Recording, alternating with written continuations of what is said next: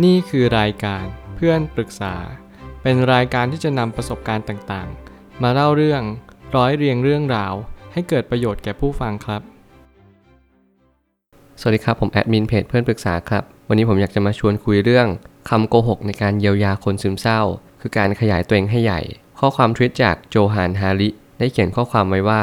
การแก้ไขปัญหาของการเป็นซึมเศร้า มันไม่ใช่คำโกหกที่ไปวาดภาพในชีวิตเพิ่ม หรือว่าสร้างสภาพแวดล้อมเพื่อให้อยู่คนเดียวมากขึ้น มันคือคำโกหกในการที่เรากำลังจะเชื่อมต่อกับบางสิ่งที่ใหญ่กว่าตัวคุณเอง ข้อความนี้สะท้อนถึงสิ่งที่เรียกว่า การที่เราคิดอะไรใหญ่กว่าตัวเอง คือมันเป็นไปไม่ได้ที่คุณจะไปถึงสิ่งที่ใหญ่กว่าคุณเอง ต่อเมื่อคุณไม่ได้ใหญ่ตาม ทุกสิ่งทุกอย่างจะสะท้อนสิ่งที่คุณเป็นเสมอ มันหมายความว่าทุกครั้งที่คุณเป็นอะไร คุณจงตามหาสิ่งที่คุณเป็น ถึงแม้คุณจะไม่ตามหาทุกสิ่งทุกอย่างก็จะดึงดูดตามที่คุณเป็นเท่านั้น มันหมายความว่าคุณจะต้องรู้ในแง่มุมที่ว่า คุณไม่สามารถที่จะจินตนาการถึงการมีความสุขในชีวิตได้ตราบใดที่วันนี้คุณยังไม่มีความสุข คุณจะไม่สามารถจินตนาการได้ถึงสิ่งที่ยิ่งใหญ่มากตราบใดที่คุณยังรู้สึกว่าคุณเล็กอยู่ เมื่อไหร่ก็ตามที่คุณคิดว่าคุณเล็ก คุณก็จะดึงดูดสิ่งที่เล็กตาม เมื่อไหร่คุณคิดว่าคุณไม่มีความสุข คุณก็จะดึงดูดสิ่งที่ไม่มีความสุขตามธรรมชาติมา มันหมายความว่าคุณจะต้องเรียนรู้ที่จะมองอะไรให้เป็นจากที่คุณมีก่อน มันไม่ใช่เลยที่คุณจะต้องไปตามหาสิ่งที่คุณไม่มีตัวคุณเอง มันไม่ใช่แบบนั้น ผมไม่ตั้งคำถามขึ้นมาว่า คุณควรจะวาดภาพในชีวิตของตัวเองขึ้นมาใหม่ มันหมายความว่าคุณควรจะ re-image ของตัวเองให้ใหม่หมดเลย คุณคิดว่าคุณเล็กแค่ไหน มันไม่ใช่ คุณคิดว่าคุณใหญ่แค่ไหน ก็ไม่ใช่เช่นเดียวกัน แต่คุณจะต้องเรียนรู้ที่จะวาดภาพตัวเองให้สมกับความเป็นจริง คุณอยากจะมีความสุข คุณจงมองสิ่งต่างๆ อย่างมีความสุขเถอะ ไม่ใช่ว่าคุณอยากจะมีความสุข แต่คุณก็ยังเอาเก็บเรื่องเล็กๆ น้อยๆบ่นทุกๆ เรื่อง หรือว่ามีปัญหากับชีวิตมากมายก่ายกอง เนี่ยมันทำให้คุณไม่สามารถมีความสุขจริง ๆ ได้ แล้ววันหนึ่งคุณก็จะเป็นซึมเศร้า การสร้างสิ่งแวดล้อมเพื่อให้เราได้ทบทวนตัวเอง การสร้างสิ่งแวดล้อมเพื่อให้เราได้ทบทวนตัวเอง ก็เป็นสิ่งที่จำเป็นเช่นกัน มันหมายความว่าเมื่อไหร่ก็ตามที่เรารู้ว่าสิ่งแวดล้อมเนี่ยสำคัญมากสำหรับเรา เราจงสร้างสิ่งต่างๆ เพื่อตัวเราเองเถอะอย่าไปคิดว่าเราสร้างสิ่งแวดล้อมเพื่อคนอื่น เรามองว่าทุกสิ่งทุกอย่างมันเริ่มต้นจากสิ่งรอบๆตัวเราก่อน อย่างเช่น สภาพห้อง สภาพบ้านเราหรือสภาพรถเรา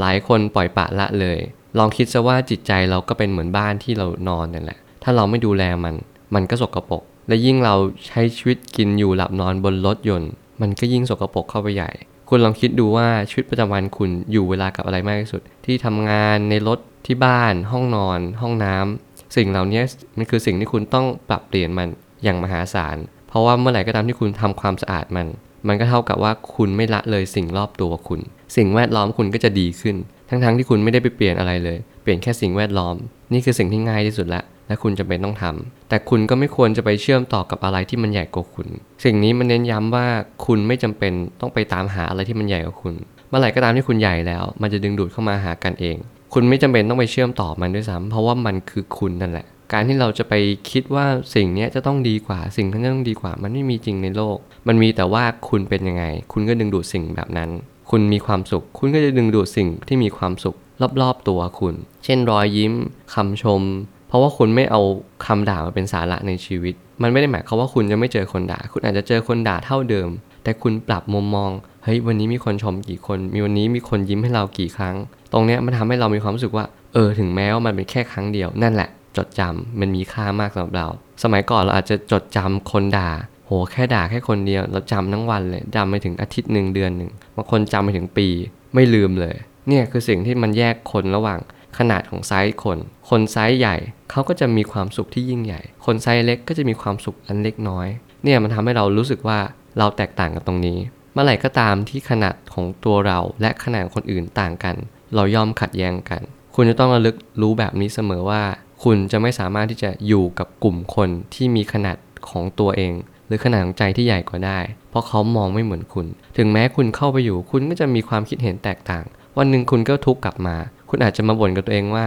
เฮ้ยทำไมพวกนี้มีความคิดประหลาดประหลาด อย่างเช่น มองดอกไม้แล้วมีความสุข อย่างเช่น อยู่กับต้นไม้แล้วเขาสามารถที่จะคิดไอเดียอะไรออกได้ ผมเชื่อว่าถ้าเกิดสมมติคุณไม่เข้าใจตรงนี้ไม่ตระหนักรู้ว่าคนเรามันแตกต่างที่ความคิด แตกต่างที่มุมมองเนี่ยแหละคือสิ่งที่เราแตกต่างกัน มันไม่ได้แตกต่างกันเพราะว่าโหเรามีความสุขทั้งๆที่เรายังมองสิ่งสิ่งเดียว และเรายังทุกข์อยู่เลยเนี่ยคือความแตกต่าง แล้วพอคุณรู้อย่างนี้คุณก็จะเข้าใจว่า อ๋อ แต่ละคนมันไม่เหมือนกัน ความสุขความทุกข์แต่ละคนมันแตกต่างกันซึ่งประสบการณ์ แตกต่างกันซึ่งมุมมอง วิวพอยท์ที่เรามองต่อโลกเนี่ยสำคัญมาก มันจะบอกเราเลยว่าว่าเราเป็นซึมเศร้า หรือเราสุขภาพจิตแข็งแรง แค่นี้เองง่าย ๆ และสุดท้ายนี้การเชื่อมต่อที่ดีควรจะเริ่มจากความคิดเราเป็นหลัก มองว่าทุกคนเท่ากันไม่ใช่แตกต่างกัน เขามีความคิดที่แตกต่าง เพราะว่าประสบการณ์หล่อหลอมเขาให้เขาเปลี่ยนตัวเอง เพราะว่าถ้าเกิดสมมติเขามองสิ่งต่างๆ ทุกเขาก็ไม่อยากอยู่ เนี่ยคือความเป็นจริงว่าทำไมถึงต้องเปลี่ยนตัวเองทำไมเราถึงต้องมีความคิดที่เปลี่ยนไป เขาไม่ได้ยิ่งใหญ่มาจากไหนหรอก เขาแค่คนคนหนึ่งที่อาจจะอยากเปลี่ยนตัวเอง อยากจะมีความสุขกับชีวิตบ้างแค่นั้นเอง คนทุกคนมีโอกาสเท่ากัน เราเองก็มีโอกาสเท่ากับเขา ลองใช้ชีวิตร่วมกับเขาดู ถึงเราจะเบื่อแต่อย่างน้อยเราได้มุมมองที่ประหลาดประหลาดก็ยังดีกว่าเราจมอยู่กับความทุกข์หรือจมอยู่กับคนที่มีมุมมองปกติปกติธรรมดา แต่ชีวิตไม่เคยมีความสุขเลย คิดว่าถ้าเกิดสมมติเรามีมุมมองที่ประหลาด แต่เราสามารถที่จะมีความสุขในชีวิตได้ มันก็ลองคุ้มเสี่ยง ผมเชื่อว่าทุกปัญหาย่อมมีทางออกเสมอ ขอบคุณครับ รวมถึงคุณสามารถแชร์ประสบการณ์ ผ่านทาง Facebook Twitter และ YouTube และอย่าลืมติด Hashtag เพื่อนปรึกษาหรือ f r ร e n d Talk ด้วยนะครับ